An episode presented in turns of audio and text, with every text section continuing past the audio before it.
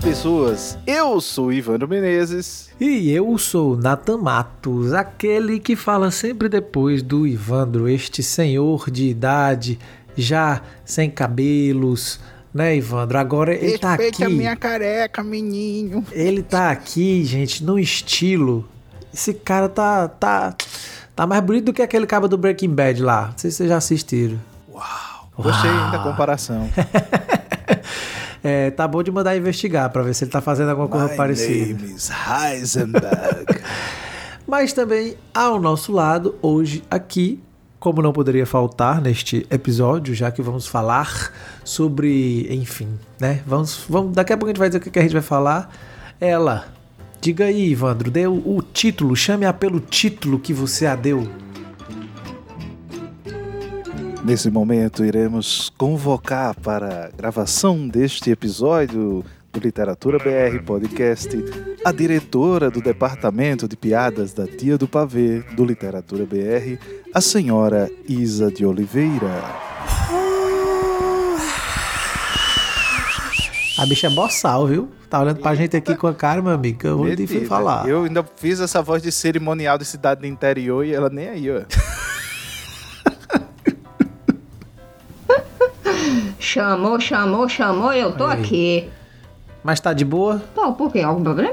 Não sei, vai ver, você já tá com raiva aí do assunto, porque o assunto pode ser polêmico pra muita gente, né? É claro, ainda mais pra quem sofre bullying o tempo todo. Como o Ivandro, né? E eu? Tô brincando. Gente, a Isa tá falando isso só porque a gente fica comendo o juízo dela. Ela tá dizendo que a gente tira bullying. Que fique dito aqui. Que é verdade. Era bom que se ela confirmar. Porque eu sou uma pessoa ajuizada. Não é verdade.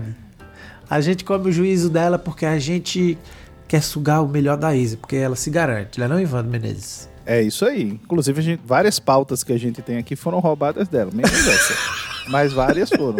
Aliás, essa também foi, não foi? A gente gravou um episódio que a gente não gostou. E no meio ela falou do tema, a gente resolveu fazer outro sobre esse tema, tá vendo? Olha aí, até parece.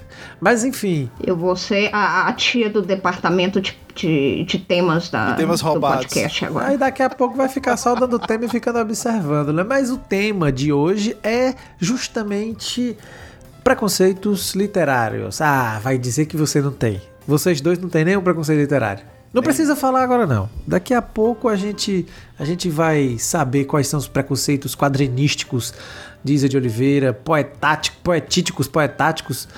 E Ivandro Menezes vai falar quais são os preconceitos dele aí na prosa. Eu vou falar, mas antes, Nathan, eu quero que você fale um pouquinho sobre como é que a gente se mantém no ar. Precisamos que você conte, né? E precisamos que as pessoas nos ajude, né, Nathan? Apoie. É bom que continue a ajudar. Na verdade, eu queria agradecer a todos e todas as apoiadoras que têm feito o Literatura BR existir desde o final do ano passado, né? A gente tá indo, eu acho que pro 12º episódio desse ano, se eu não me engano, e isso só tem acontecido. É isso aí. Porque nós gostamos muito de fazer isso aqui, né? Eu tenho gostado demais de fazer o podcast e eu acredito que vocês dois também. Mas a parte da edição, por exemplo, que a gente tem que, né, pagar, até porque nem tudo é de graça, né? Na verdade, nada deveria ser de graça. Apenas a amizade. Fica a dica aí, Isa. Já pode me mandar aquela blusa do Literatura BR, o boné. Mas você vai lá no Catarse. A mim eu quero polo, hein? Ó, você vai lá no Catarse, catarse.me/LiteraturaBR e apoia esse podcast. Nós temos lá 4 metas para serem atingidas. A primeira ainda não foi. A gente está mais ou menos ali nos, 60%. Né? E a gente tem, acho que uns 32 pessoas apoiando o Literatura BR lá no Catarse.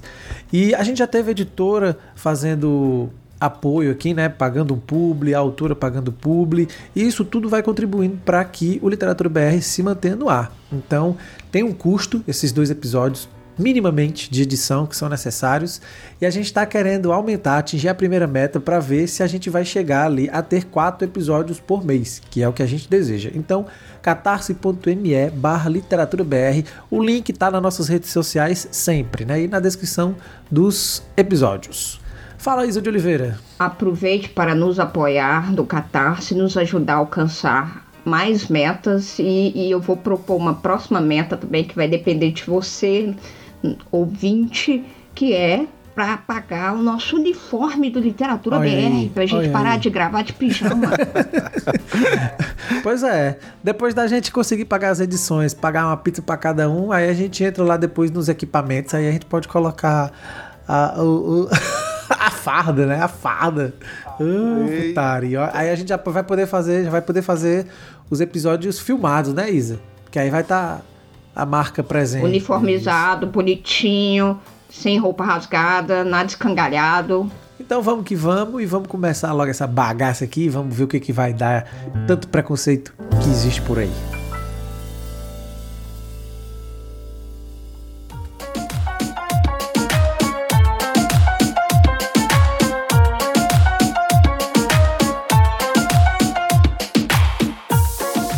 Gente, depois dessa vinhetinha marota, né, que vocês ouviram aí essa musiquinha, então a gente... a gente tá ótimo de música, né? Nossa senhora. Mas enfim, a gente tá chegando aí nesse papo pra gente falar sobre preconceito linguístico. E de onde é que surgiu? Linguístico? Literário, não? É verdade, então. Aí já é outro tema. Falar sobre preconceito literário. Já linguístico é outra coisa, enfim. É porque a gente fala mais sobre preconceito linguístico, eu vejo mais discussão sobre preconceito linguístico do que sobre preconceito literário, ou tô errado? Não, eu também, acho que sim, assim, pelo menos na academia é sempre o que vem mais, né? Mas é curioso lembrar que, como se a gente já tivesse falado isso, né? Mas essa pauta, ela nasceu quando a gente estava conversando um pouco sobre o saldo, né? Do ano até agora, né? A gente passou um pouco já do meio do ano aí, o que tinha acontecido de bom, etc. E a gente começou a falar da Bienal de São Paulo, que podia representar um pouco essa volta aos eventos físicos, a gente já falou disso em outro episódio, mas ao mesmo tempo desse consumo, eu não vou dizer desenfreado, mas esse consumo pelo livro novamente, né? Que voltou devido à pandemia, as pessoas não gastavam dinheiro com outro tipo de lazer e acabaram vendo no livro uma possibilidade, né? E aí nessa Bienal de agora, né, Ivandro, que teve em São Paulo, tipo, registrou mais de 500 mil de pessoas visitando a Bienal, mais de 3 milhões de livros vendidos, né? Você tinha colocado essa informação lá no grupo pra gente, depois a gente foi lá, a matéria que saiu até lá no Publish News sobre isso, e eu tava vendo que a média por pessoa na Bienal de compra foi 7 livros por pessoa, ou seja, é um absurdo, né? Porque absurdo de bom, porque geralmente quando a gente vai na livraria, atualmente, a gente compra 1 ou 2 livros, porque o preço, infelizmente, está além do que deveria para muitos brasileiros e brasileiras, até porque a inflação está aí e tudo só piora.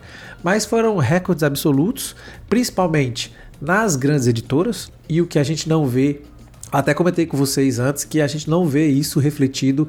Esses dados, muitas vezes, eles não representam todo o mercado editorial, porque existem as editoras independentes, as pequenas editoras, e a gente não anda no mesmo caminhar que as gigantes, né? Então, assim, eles estão muito bem, pelo menos voltando a estar bem aí com a Bienal. E aí, quando a gente estava conversando sobre isso, eu já vou tirar o monopólio aqui da fala, é que a gente estava falando que, tipo, o público presente e maior quantidade, aparentemente, pelo que se viu e se discutiu aí nas redes e nas matérias, foram aquelas pessoas que estão ali na faixa do que se chama, o que lê muito young adult, né? O pré-adolescente, o adolescente, o jovem adulto, isso, que ainda está ali nos 20 e poucos anos também. E esse gênero, aparentemente, foi o que mais vendeu. E dizem por aí também que, por influência de TikTokers, né? Booktokers, Instagramers e etc. Foi daí que nasceu essa questão, assim, desse preconceito literário, né? Porque as pessoas que mais estiveram presentes na Bienal foram pessoas que leem um tipo de livro, um gênero de livro que, por exemplo, nós três eu acho que não lemos, né? Eu particularmente leio mais livro ilustrado e infantil do que young adult, por exemplo. Se eu tiver lido um ou dois na minha vida, assim, se li e não lembro de ter lido, ou até posso ter lido e não sabia que era young adult. E também na época que eu tava nessa também na época que eu tava nessa faixa etária, eu acho que existiam muito poucos livros, né, desse tipo. O meu young adulto foi Paulo Coelho, né? Então, assim, Paulo Coelho, Fernando Young. Então, eu acho interessante, porque eu acho que nas últimas 2-3 décadas é um gênero que vem crescendo muito e que vem conquistando uma fatia considerável, né, de leitores, ao que tudo indica, assim. E esses livros têm virado série, né? No Netflix agora me vem com Amor, Simon, tem o Heartstopper, acho que é uma coisa... Quadrinho, né? Que é o quadrinho, né? Que acho que já lançaram agora o 4º volume. Enfim, a gente vai vendo que é um gênero que cresce bastante, né? Ainda há quem torça o nariz, né? Pra esse tipo de livro, né? E aí fique querendo duvidar um pouco da questão da qualidade, se tem essa qualidade, se não tem. Eu fiquei tentando lembrar, resgatar quais livros de young adult que eu já li. E realmente eu também estou igual o Ivandro, se eu já li, eu não faço muita essa associação de classificação. Mas você faz uma classificação no sentido dessa coisa do preconceito mesmo, porque existe a alta literatura. Harry Potter é young adult ou não? Pois é, eu fiquei pensando nisso. Eu acho que é, né? Eu acabei de pesquisar Eu morro de vontade de ler. Mas super bem escrito. Eu li 5. Eu só cheguei a ler o primeiro. Eu tenho vontade de ler aquele outro autor, acho que é David Levithan, que também tem alguns... Não conheço. Nessa linha. Eu já ouvi falar também, que é um dia, né? Elogiaram muito. E aqui em casa tem um John Green. Ah, e tem filme também dele, né? A Camila lê muito. Tem. Tem um amigo que gosta de uns livros dele também. Cidades de Papel e tal. E tem um livro que eu vi o filme, praticamente chorei, porque eu me vi naquele filme. Tô até com a camisa... Não, tirei. Hoje à tarde eu usei a camisa do filme. Chama As Coisas Invisíveis. Ah, esse filme eu assisti. É curioso, né? Esse livro também tem aqui, eu tenho muita vontade de ler. As Vantagens de Ser Invisível. As Vantagens de Ser Invisível. Isso, é isso mesmo. Camila disse que é muito bom o livro. Demais. Se duvidar, a gente assistiu mais filmes de livros de adultos do que livro, né? Eu tava pensando nisso agora. Mas às vezes a gente tem um pouco dessa relação mesmo, né? Por exemplo, eu não lembro de ter lido nenhum livro de ficção científica. Eu acho que eu li um ou outro conto daquele cara lá do A Chegada, mas já tinha uma porrada de filme de ficção científica, mas não consigo ler os livros. Né? Eu sou apaixonado por filme de ficção científica, teve filme, teve série, eu vou lá e assisto. Mas eu também não tenho o costume de ler tanto é que uma das coisas que eu queria fazer agora nesse segundo semestre era voltar a ler, já li bem pouco, mas queria voltar a ler ficção científica, sim. Que é outro gênero que também sofre um certo preconceito, né? Sim. Muita gente que acha que é inferior. Pois tal. É isso que... A gente fez com a literatura policial também, né? Mas vocês veem como o livro do young adult como algo menor? Como uma qualidade ruim? Não vejo muito nesse sentido, assim. Eu acho que dentro de qualquer gênero tem livros bons e livros ruins. Isso, é o que eu penso. Mas eu não pensava assim. É igual por exemplo, outro que sofre disso, com certeza... São os livros eróticos, livros hot. Ah, sim. Sem dúvida. Eu mesmo tenho. Eu por exemplo, eu já li muito. Isso é um mundo inexplorado, porque também a mesma coisa, né? Tipo, deve ter livros que as pessoas devem começar a ler, tipo assim, isso aqui deve tá muito ruim, não vou ler. E como você disse, né, Isa? E deve ter livros muito, muito bons. Mas eu acho que tem um lance, não sei se vocês vão concordar comigo, que é a coisa das pessoas lerem. Por exemplo, eu conheço uma pessoa muito próxima a mim, da minha família, não tem o hábito de leitura, ela praticamente não lê nada, mas ela leu todos os tons de cinza ali, os tons de cinza, tons de bege, tons mais escuros e tal, e ela amava, então ela tinha todos esses livros. Mas existem livros também, né, Ivandro, que pelo momento, né, tipo, todo mundo tá lendo e aí o povo vai, tipo... Tem um hype. Tipo Dan Brown, por exemplo, quando saiu e tudo, tipo... Até quem não lia também deveria ler. E é curioso, né, esses fenômenos assim, né? Cara, eu confesso que o Dan Brown, eu cheguei a ler o Código da Vinci. E vou te falar, assim, foi o livro que eu li mais rápido, assim, porque eu não conseguia parar, literalmente. Então, acho que eu li o livro numa tarde. A Isa tá... Ele não é um livro pequeno, né? Ele é um livro considerável. Não chega a ser um calhamaço, mas ele é considerável. Tem umas 300 páginas ali, eu acho. E eu consegui ler em uma tarde, porque eu não conseguia parar de ler. E o filme é horrível, mas o livro é fantástico. Eu achei o livro muito bacana, assim. Não é aquele tipo de coisa que vai mudar a tua vida, mas eu me diverti bastante, me diverti horrores, assim, lendo. Que eu acho que também é uma coisa que, às vezes, o preconceito literário acaba te impondo, né? Os livros que te divertem parece que são livros que são sempre considerados menores, que todo livro, toda leitura... E eu não sei se isso é uma coisa do Brasil, um pouco daquela coisa que a gente ouve na educação da gente, né? Que você tem que ler, tal, pra você ficar mais inteligente. Eu acho que do mercado literário existe uma coisa... Primeiro que essa coisa da alta literatura, né? Que a gente fala, né? E que se cultua, né? E eu fico pensando... Eu era assim, tá, gente? Eu tinha preconceito literário. Falo aqui abertamente. Eu demorei a mudar a cabeça, mas mudei graças a Camila, porque a gente lia muita coisa distinta. Eu lia, entre aspas, assim, o que dizia que era alta literatura. E a Camila sempre leu um pouco de tudo, talvez o young adult mais do que eu, assim, um pouco mais de fantasia, esses livros, essas obras. E eu ficava discutindo com ela várias coisas. e foi batendo, né? E eu fui percebendo que, velho, tipo, é preconceito da minha parte achar... Tipo, eu nem li. Né, Ivandro? Eu acho que vai um pouco como tu tá dizendo, tipo assim, eu nem li, e a pessoa que tá do outro lado leu, tá dizendo que é bom por isso, por isso, por isso, e eu tô dizendo que não é bom. Eu não posso dizer que não é bom se eu não ler. Eu acho que a gente tem que ler pra falar que não é bom. O Código da Vinci foi um desses exemplos. Eu tava na faculdade, e uma colega minha tava lendo, e o povo tava naquele momento, e eu sem ler, eu tava dizendo que era ruim.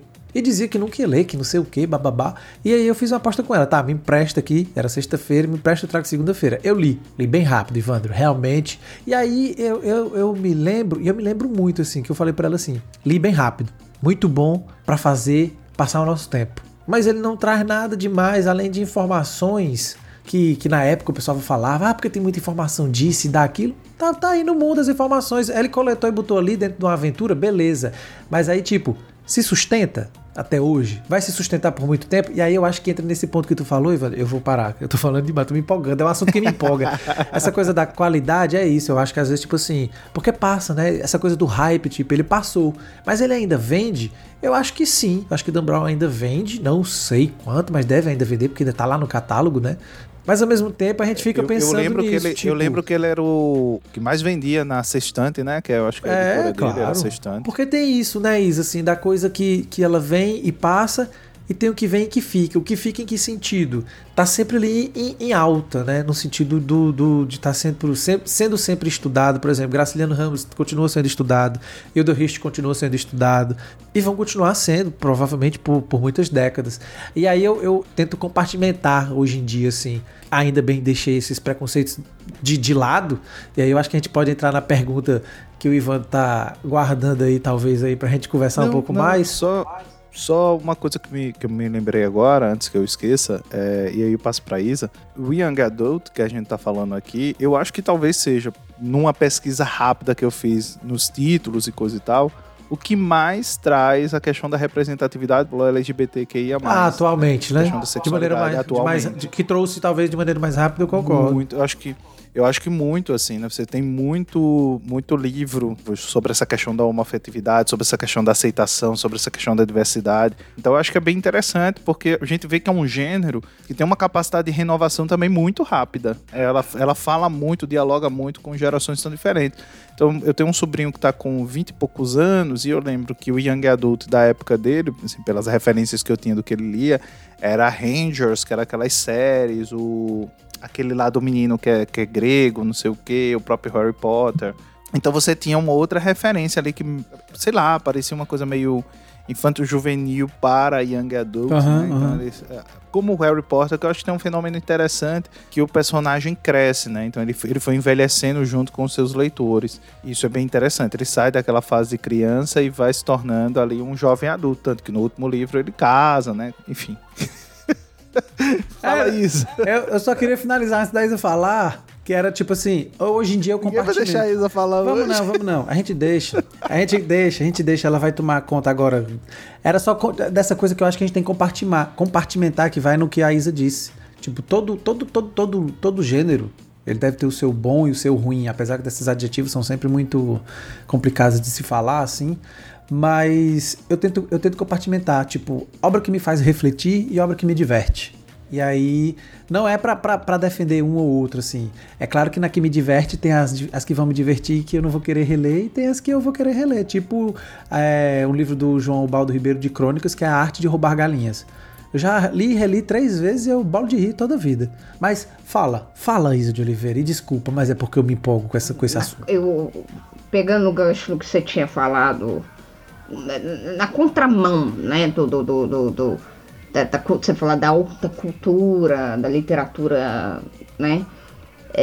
E se você for pegar do outro lado da moeda, existe um preconceito hoje entre clássicos e contemporâneos.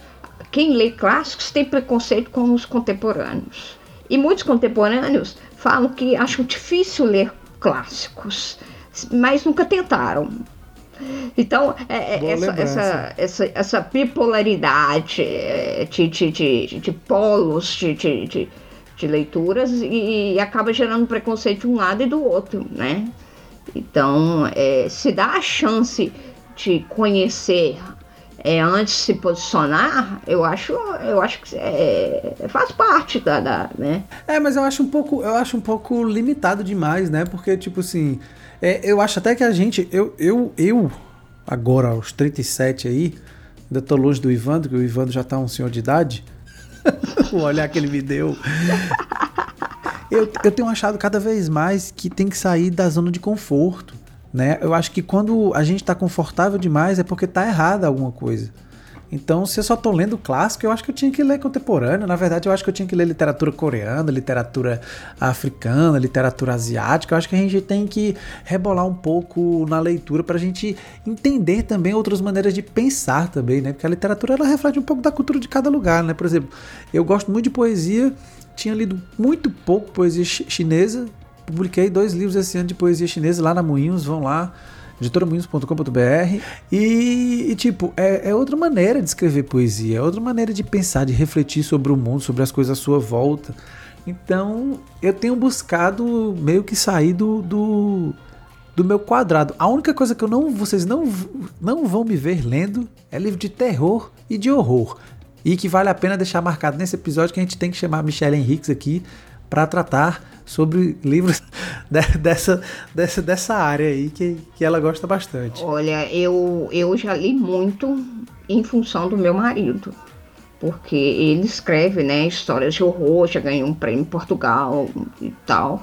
Então, aqui tem uma coleção aqui de livros que eu compro para ele, mas eu acabo lendo mais rápido do que ele, então eu acabo lendo mais na frente dele e eu gosto. Adoro. Eu também gosto. Faz tempo que eu não leio, assim, aquele terrorzão mais sobrenatural e tal, mas eu também gosto.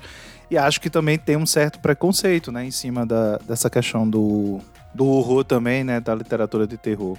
E agora, gente, eu acho que, assim, um ponto pra gente deixar claro é que eu acho que o pressuposto de todo preconceito literário é a ideia de achar que existe uma superioridade naquilo que você lê e uma inferioridade naquele gênero que você... detrata, né? Agora, isso vocês acham que também acontece um pouco pelo fato de quem indica aquele livro ou do sucesso que vem daquele livro, e principalmente isso pela questão dos influenciadores digitais? Não, porque a gente, na notícia da Bienal, a gente viu que os livros mais vendidos foram aqueles que eram do TikTok, né? Que bombavam no TikTok. Então vocês acham que tem também um pouco desse preconceito, né? Eu acho que não só com o Young Adult, mas também com os livros de terror, também com os livros, enfim, que bombam no TikTok. Eu vou dar um exemplo clássico de preconceito nosso comparado com os leitores estrangeiros. Paulo Coelho é o mais vendido, é o brasileiro, o autor brasileiro mais vendido do mundo e é o que tem mais só preconceito aqui no Brasil. Todo mundo, você fala, eu li Paulo Coelho, o quê? Tem gente que tem vergonha de falar que leu Paulo Coelho. É porque ele acaba que ele representa um gênero que muito se discute também se é literatura também, né? Que enquadram ele como autoajuda, né? É. Como se fosse uma autoajuda disfarçada de literatura, enfim. E é curioso, Isa, essa fala que tu fez, que as pessoas tinham vergonha de ler, porque eu já tive vergonha de dizer que li Paulo Coelho, E aí eu criei, quando eu perdi a vergonha, eu criei a coluna lá no Literatura BR, que é Quando Eu Li. E foi o primeiro texto da coluna, foi Quando Eu Li Paulo Coelho. E aí eu falo um pouco dessa vergonha aí também. Mas aí eu acho que também é válido pensar, né? Desses gêneros que às vezes se disfarçam, se é que ele escreve autoajuda mesmo, ou se não é literatura. Eu, por exemplo, eu particularmente, eu não gosto muito de autoajuda, mas eu já li muito. Eu não gosto. Mas não sei porque, às vezes, dependendo do que for, eu leio. Se você tá fazendo... Eu parto do princípio, hoje em dia, que assim, se tá fazendo bem a você, quem sou eu para dizer que o que você tá lendo é ruim, que você tem que deixar de ler, entendeu? O máximo que eu posso fazer é conversar com você e, de repente, apresentar alguma coisa, né? Me abrir a sugerir e também a ouvir uma sugestão sua, né? Eu acho que é por aí. Eu acho que eu só li uma vez um livro de autoajuda. Livro de autoajuda eu nunca li. Eu li alguns livros do Paulo Coelho. Então, se o dele for autoajuda, eu li. Cara, eu li uma vez, acho que um livro na adolescência. Não lembro quem me emprestou e tal. Eu não curti, assim, não voltei a ler nada mais do gênero, sabe? Eu achava muito aquela fórmula... não funcionou muito pra mim, sabe? E eu ia falar, você falou do Paulo Coelho, eu ia falar uma coisa, assim, eu nunca teria lido Kafka, eu nunca teria lido um Dostoiévski, eu nunca teria lido o que eu leio hoje se eu não tivesse lido Paulo Coelho. Não é que Paulo Coelho foi o primeiro sujeito que eu li, não, eu já tinha lido ali o Pedro Malas Artes quando era criança, eu já tinha lido, enfim, alguns paradidáticos, mas eu acho que o encontro com a literatura do Paulo Coelho foi um encontro contribuiu de primeiro. Essa escolha é minha, não veio da biblioteca do meu pai, saca? Então não era uma coisa que foi o meu pai que comprou, mas foi uma coisa que eu quis ler, né? Então eu devia ter uns 15 para 16 anos, quando um sobrinho me emprestou o Alquimista, ele me presenteou, depois eu gostei tanto que ele me presenteou com essa edição do Alquimista, e aí eu saí lendo Brida, e saí lendo, enfim, e saí lendo praticamente tudo que saía dele, eu ia lendo, até que chegou um ponto que eu não, enfim, não funcionava mais para mim, que eu acho que foi o Demônio e a Senhorita Prince, foi eu acabei largando. O mesmo. Eu amo esse. Nossa, não. É o meu preferido, meu preferido dele é o Verônica Decide Morrer. Verônica Decide Morrer, que tem muito essa pegada, um pouco de autoajuda, né? Que é aquela coisa, loucura, é tudo aquilo que você faz e que as pessoas, não sei o que, tem muito dessas frases assim de efeito. Mas eu lembro que quando eu li, eu gostei bastante. Eu acho que o Alquimista tem aquele tom de fábula, né? Que me lembrava muito um escritor que meu pai me falava muito, que era o Malba Tahan, que é talvez a maior influência do Paulo Coelho, é o Malba Tahan, que tem ali o Homem que Calculava, tal. Então meu pai falava um pouco desse livro à época. Mas a minha história também um pouco, quando eu comecei a ler de novo, assim, foi parecida com a do Ivandro, quase a mesma coisa, e abandonei o Paulo Coelho ali, nesse da senhora Prince, sei lá, que eu tava achando muito ruim, assim, velho. E concomitantemente eu tava lendo ele e um dos primeiros livros do Graciliano, eu disse assim, véi, isso aqui não é mais pra mim. Já deu o que tinha que dar e vamos aqui no ramozinho. E fui-me embora, né? E aí a gente cai numa pergunta, né? A gente ainda deixou esse parênteses aberto dos influenciadores lá, dos tiktokers lá que o Ivandro falou, mas isso aqui tudo que a gente tá falando, um pouco de Paulo Coelho, um pouco desse preconceito que se tem, né? Dessa coisa, dessa alta literatura, a baixa literatura. Primeiro que toda leitura é válida, né? É a pergunta que roda por trás disso tudo, é tipo, toda leitura é válida, e eu acho que uma coisa que eu acho muito... E aí, Ivandro, eu acho que depois a gente pode ir lá pros influenciadores, que eu acho que a gente tem que falar disso também, mesmo que a gente estenda um pouquinho o episódio, né? Eu acho que esse episódio a gente pode estender um pouquinho, né? Só dessa vez. Se toda leitura é válida, e a gente tem que ver o que se discute de alta literatura, baixa literatura. Porque quando a gente fica nessa de alta literatura, que geralmente é uma elite intelectual, a inteligência brasílica, que eu costumo falar para ironizar, a gente tem que entender que a gente acaba afastando determinadas obras que a gente queria que todo mundo lesse. Porque se alta literatura fica parecendo que ela não é para todo mundo. Já não basta ter o valor de cava que tem, a gente ainda vai dizer que você que está aí, sei lá, em determinado local da sociedade, você não vai conseguir entender, compreender esse livro. Nossa, velho, isso é tão preconceituoso. E ao mesmo tempo a gente diz o quê? Não, porque a gente escreve, porque a gente edita, a gente publica, a gente vende livro, porque a gente quer que todo mundo leia, todo brasileiro deveria ler. Pô, como que você tem um discurso que todo brasileiro tem que ter acesso ao livro e ao mesmo tempo você fica definindo o que é bom, o que é ruim, o que é alto, o que... Vai, vamos só escrever e vamos dizer... Não é, e eu não estou falando aqui dizendo que a gente tem que dizer, que a gente não pode dizer que existem livros com qualidades a mais do que outros, né? E que sim, existem projetos que não deram certo. Eu acho que a gente tem mudado tanto o nosso vocabulário linguístico para diversas coisas que a gente tem que parar de dizer que um livro é uma merda, saca? Eu acho que tem livros... Eu acho que tem livros que podem ser tecnicamente mais frágeis, bem escritos, ou não tão bem escritos. É assim... Falando de modo técnico. Mas mesmo um livro mal escrito, ele pode funcionar. Para alguém pode funcionar. Exatamente. Assim como um livro bem escrito, super bem escrito. Eu acho que hoje em dia a gente tem que ter um pouco de cuidado como a gente fala também, porque assim, eu já vi mais de uma vez a pessoa, um escritor e uma escritora falar que determinado livro era uma merda para uma plateia, a plateia acha graça e tipo... A pessoa que escreveu aquele livro, cara, ela teve um trabalho, tá ligado? Aquilo ali é muito importante pra ela. Independente de quem seja. É claro, essas obras que são a favor dos extremismos, né? Aí essas obras aí, elas podem ir pra aquele lugar, né? Principalmente daquela ala que a gente sabe aí, da direita extremista, pode ir pro saco. Mas enfim... a gente pode tem queimar? Que sempre ter um pouco de cuidado de como que a gente degringola um pouco as coisas, assim, né? Porque eu acho que toda leitura é válida, não sei vocês, toda leitura é válida a depender do que ela tá levando pra pessoa que tá lendo, né? Tipo, uma leitura de alta ajuda, pra mim, ela não é válida. Pra mim, ela não é válida porque eu não vou querer ler. Mas se você, Ivandro, lê, se a Isa leu e diz que é válida, quem sou eu pra invalidar? É esse o ponto, assim, não sei se tá dando pra... E, cara... Deu pra entender. E eu acho que também tem um outro lance, assim, que certas leituras podem ser válidas para você em determinados momentos da sua vida. Sim, sim. E depois elas podem não servir mais, entendeu?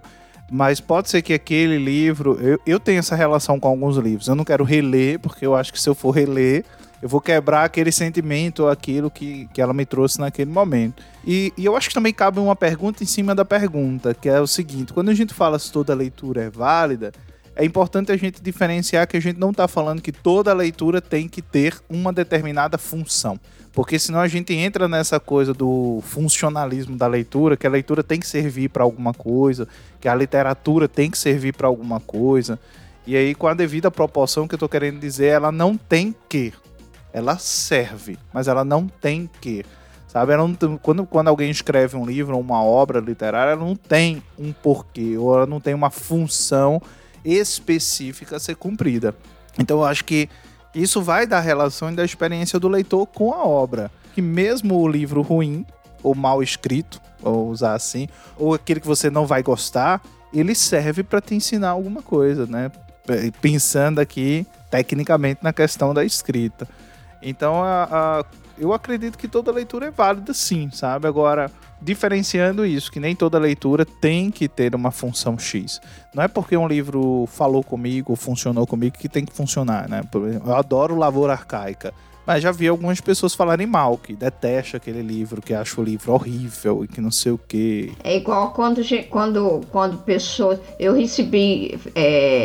feedback do nosso último podcast, de quando falamos de Clarice. Como assim?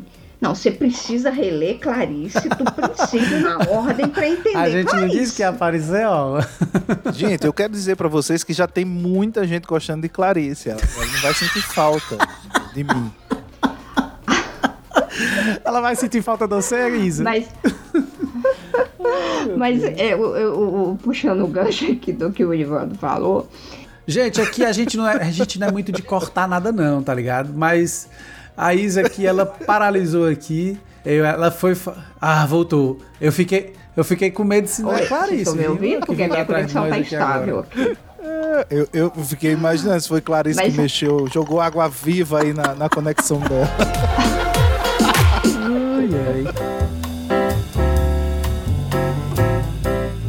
Mas, puxando o gancho do que o Ivandro falou sobre a função social, eu fiquei pensando na função social do livro, né? Eu não sei se a gente chegou a discutir isso em algum podcast, não lembro. Acho que não. Não, mas eu acho que já foi alguma discussão, então, de pauta. Mas essa, Eu não sei se a gente grava um episódio só sobre isso. Eu acho que em algum momento nas discussões a gente falou alguma coisa. Mas eu acho que a gente falou em algum episódio. Ó, podcast é bom assim quando a gente já vai Isa, e a função social. Mas aí essa questão da função social do livro, né, do texto, eu me lembro muito aquilo que uma professora minha, ainda viva, de português, disse para mim ainda na 6ª, 7ª série. Ela falava assim: não importa o que você gosta, pode ser uma revista da Playboy, ali tem conteúdo, tem informação, mas leia. Ou seja, vai trazer alguma função para aquela pessoa para outras leituras futuramente. Vai que a pessoa que curte Playboy resolve virar leitor de young adult ou virar leitor de livros eróticos, hot, né? Um pontapé tá dado. Então, a função social, seja do livro da leitura, era uma coisa, vai em algum momento levar a outra, né? Então, eu vejo que a leitura ela é uma porta, ou como se diz, uma janela para outros horizontes, né? Não, sim. Aí, fechando esse parênteses e voltando aos tiktokers e os influenciadores que o Ivandro tinha comentado, pra gente começar. Não esqueça que nós também somos influenciadores, viu? Sim. Mas é porque a gente ainda é ninguém no jogo do bicho, né? A gente tá... eu sou influenciador de baixa tiragem. Baixa tiragem não, baixa demanda, baixa tiragem não. Eu ainda não alcancei os 10 mil, ainda não tenho um arrasta pra cima. Eu acho que o arrasta pra cima ele voltou, viu, pra todo mundo, se você usar o Meta, o Business Meta lá do Facebook, viu, fica a dica. Mas eu acho sim, eu já falei isso, um outro preconceito que eu tinha, quando essa coisa do... Eu sempre soube que ser influenciador, influenciadora, dava um trabalho do caramba. Porque cuidar de um site... Vocês me ajudam lá no Literatura BR. Vocês sabem, dá trabalho. Dá trabalho, velho. E eu ficava imaginando o quanto que dava trabalho desse povo filmar, editar, não sei o quê. Mas eu percebi, em pouco tempo, ainda bem, que não era pra gente lutar contra eles. Na verdade, era pra gente conversar com eles, dialogar, que é o que a gente sempre tem que fazer, né? E eu tô falando do lado do editor, quando tudo isso começou. Eu tinha um preconceito com influenciadores e influenciadoras, porque eu achava que não liam os livros, falavam só superficial, e acho que no começo tinha muita gente assim.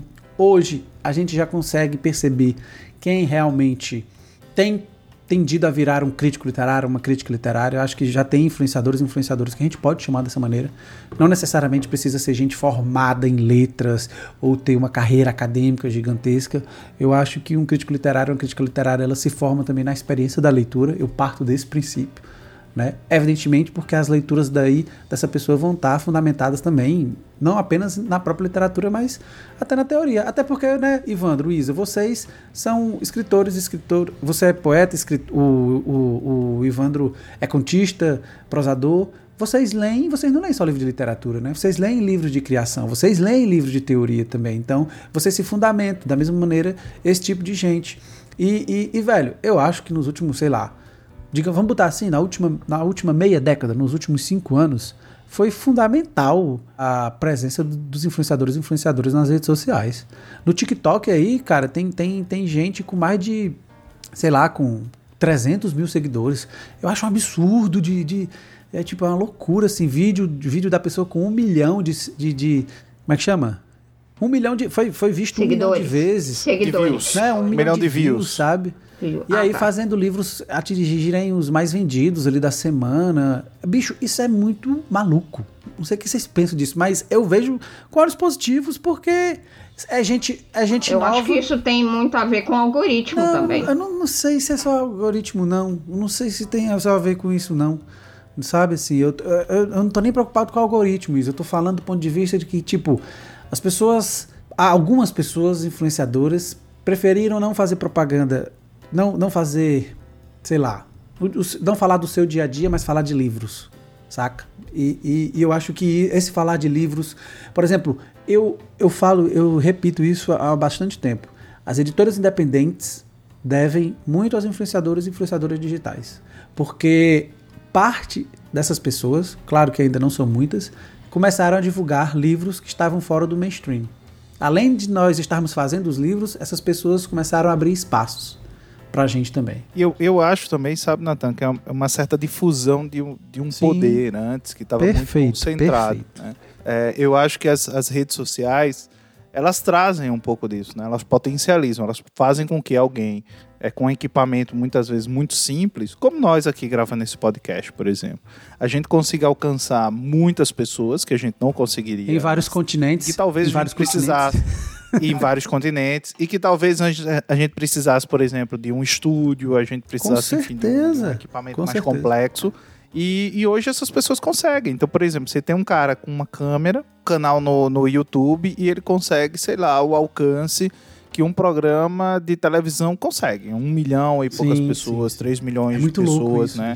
Em termos de audiência. Então, quando a gente vai observar, eu acho que tem uma questão de difusão do poder. E toda vez que isso acontece, aqueles que dominavam, né, que tinham essa reserva de poder, eles tendem a querer menosprezar, a querer inferiorizar.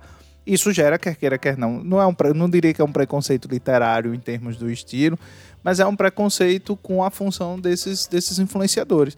E assim como os críticos literários que a gente conhece dos jornais, tem os bons, tem aqueles não tão bons, tem aqueles muito bons, a gente também vai encontrar entre os influenciadores aqueles que são bons, aqueles que não são tão bons e aqueles que não são bons. Mas o que eu acho importante? Eu acho importante é que esse poder de falar de livros, que antes era uma coisa elitizada, que antes era uma coisa restrita a certos oligopólios, ele hoje está difuso. Então, quanto mais gente estiver falando de livros, melhor. Isso significa que as chances de outras pessoas ouvirem também é maior. Então, cara, como que eu não vou ficar feliz de ver um menino aqui da periferia de Salvador, né, que foi xingado lá não sei se vocês lembram desse caso, que ele teve uma série de xingamentos homofóbicos, ele é uma criança que devia ter uns 12 anos por aí, né, e que tá ali na periferia de Salvador, numa casa simples, com livros que ele conseguiu ler, e ele tá ali falando de livros. Cara, isso é profundamente transformador, né? Porque provavelmente ele conseguiu chegar àqueles livros, ele foi fuçar as redes sociais atrás daquele livro que ele gostou, que ele leu, e ele viu outras pessoas fazendo aquilo e ele quis fazer aquilo também. Então, ele também quis falar daquilo. Então, eu acho que tem essa questão. Então, é óbvio que esse preconceito ele também vai acontecendo, né? E porque esses espaços foram abertos. É como muita gente tem um certo preconceito com as editoras independentes, e em parte se dá também por isso, porque essas editoras independentes começaram a publicar coisas boas, começaram a ganhar uma fatia de mercado, começam a publicar estrangeiros. Então você percebe que há uma difusão hoje no mercado literário, de quem fala sobre literatura, de quem consome essa literatura e de quem produz, de quem publica, de quem edita, que obviamente que isso provoca uma série de reações. E aí você tenta inferiorizar, sabe? Você tenta olhar se você acha um erro de digitação em um livro de uma editora pequena, você faz um escarcéu. Você acha dezenas de uma grande e não fala nada. Você parece que nem percebeu. Ah, tadinho, passou despercebido, sabe? Aqui. Mas se, enfim. Então começa porque tem esse preconceito, tem essa tentativa de inferiorizar, né? Eu vejo um pouco sobre isso. Não sei o que Isa acha. Voltando com a minha conexão que tá caindo toda hora aqui. Não, tudo que você falou, fiquei pensando muito, até por um tema de discussão para um próximo podcast, talvez, que é essa questão, né? Qual o papel da crítica, os influencers... não, ele não é um crítico.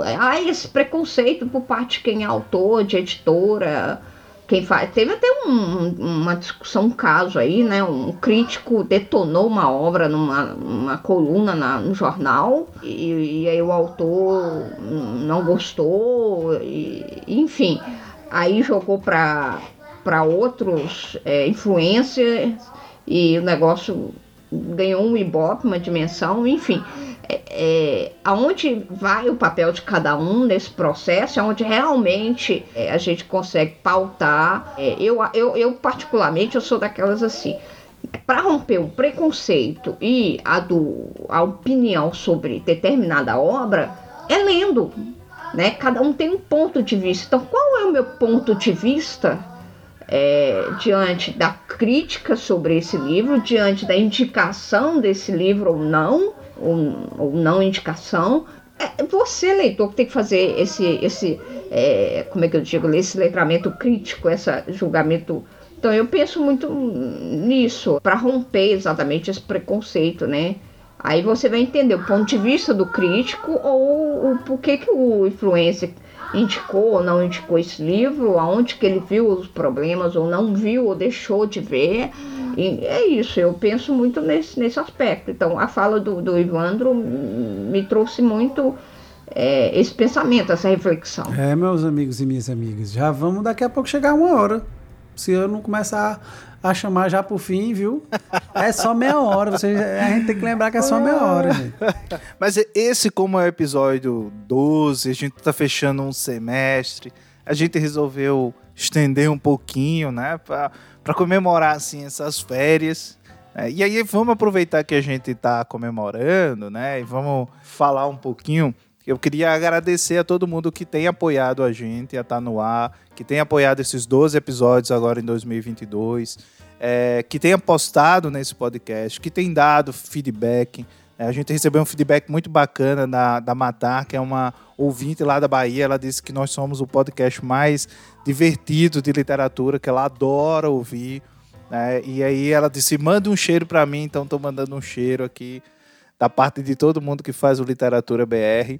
E então a gente quer agradecer a todo mundo que divulga, todo mundo que compartilha, todo mundo que manda feedback pra gente individualmente, ou enfim, nos procura nas nossas redes sociais, mandam feedback pra Isa, mandam feedback pro Nathan, mandam pra mim também. Então é muito bacana, é muito gostoso, porque é isso que faz, de uma certa maneira, a gente se empolgar, além de que a gente gosta, na verdade, de bater papo. Eu acho que o que vocês ouvem aí é porque, de fato, a gente gosta disso, né? A gente, enfim, se diverte fazendo isso, a gente ri muito, não só o que vocês veem, mas também nos bastidores, a gente arenga muito também, e então acho que é por isso que a coisa funciona e que vai tão bem, e é isso que vocês escutam aí do outro lado. Então eu queria agradecer, o Nathan, tenho certeza que vai falar o nome das pessoas que estão nos apoiando também aí, para que vocês possam, enfim, se sentir representados aqui. E aí, só lembrando, a gente tem uma apoiadora aqui, que é a Aline Helena Teixeira, sabe? Mais conhecida como Aline Teixeira, do Ali Lê nos Livros. E a gente falou de Bienal no começo desse episódio, a Bienal de São Paulo, e eu não saí de Paulo Afonso, mas comprei 3 calhamaços a R$10 cada um, porque olha, a Aline aí comprou para mim 3 calhamaços da Joyce Carol Oates. Né? Então, agradecer também, os nossos apoiadores, além de nos apoiarem, ainda compram livros pra gente em promoção. A gente faz o Pix na Bienal de São Paulo. E a Aline é uma das nossas apoiadoras, uma das mais antigas, assim.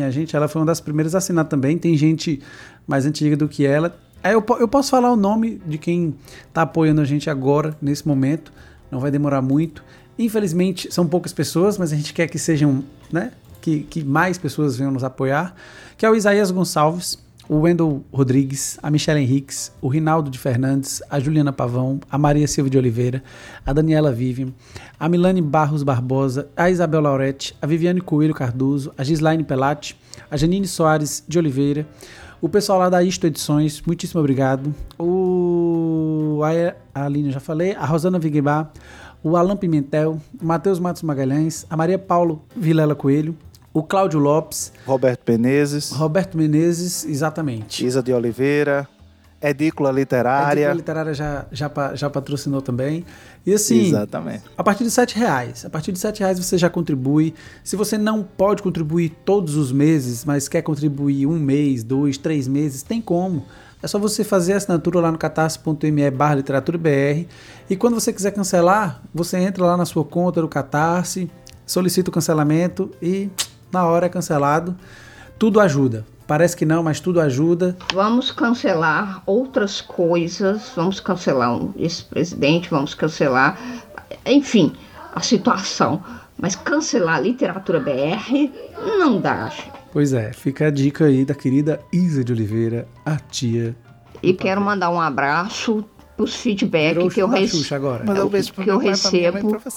eu recebo direto das minhas ouvintes, nossas ouvintes, né? Maria Emília Santos, da Antônia Cristina Pires, que nos ouvem, assim, e nos acompanham até no canal do YouTube. É, e quero mandar também, então, vou mandar um abraço para minha filha, Olivia, para minha mulher, Camila, não é o show da Xuxa, mas tem um caba bom aí de Belo Horizonte que escuta todos os nossos episódios, viu, Isa?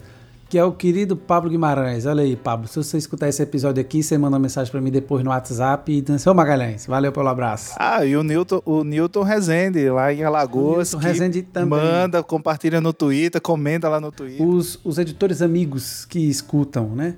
Aí os outros amigos editores e editoras que não escutam, quando ouvirem eu falando isso, aí eu quero ver se vão vir me dizer que escuta. Ah, também escuto. Bom, pois venham me dizer para eu saber. Bem, gente... Eu acho que é isso, né, Ivandro? Isa? Eu acho que é isso. Gostei demais da conversa e... Temos um episódio. Pesquei um temazinho daqui pra gente fazer uma outra coisa em outra rede, lá pelo nosso canal do YouTube. Se inscrevam. A gente quer chegar lá pelo menos nos 1.000 inscritos até o final do ano. A gente tá na metade do caminho. Vamos que vamos, então. Simbora? Simbora. Simbora. É isso. Deixa um queijo. Um cheiro no sovaco e até a próxima. Um abraço, gente. Um beijo no coração.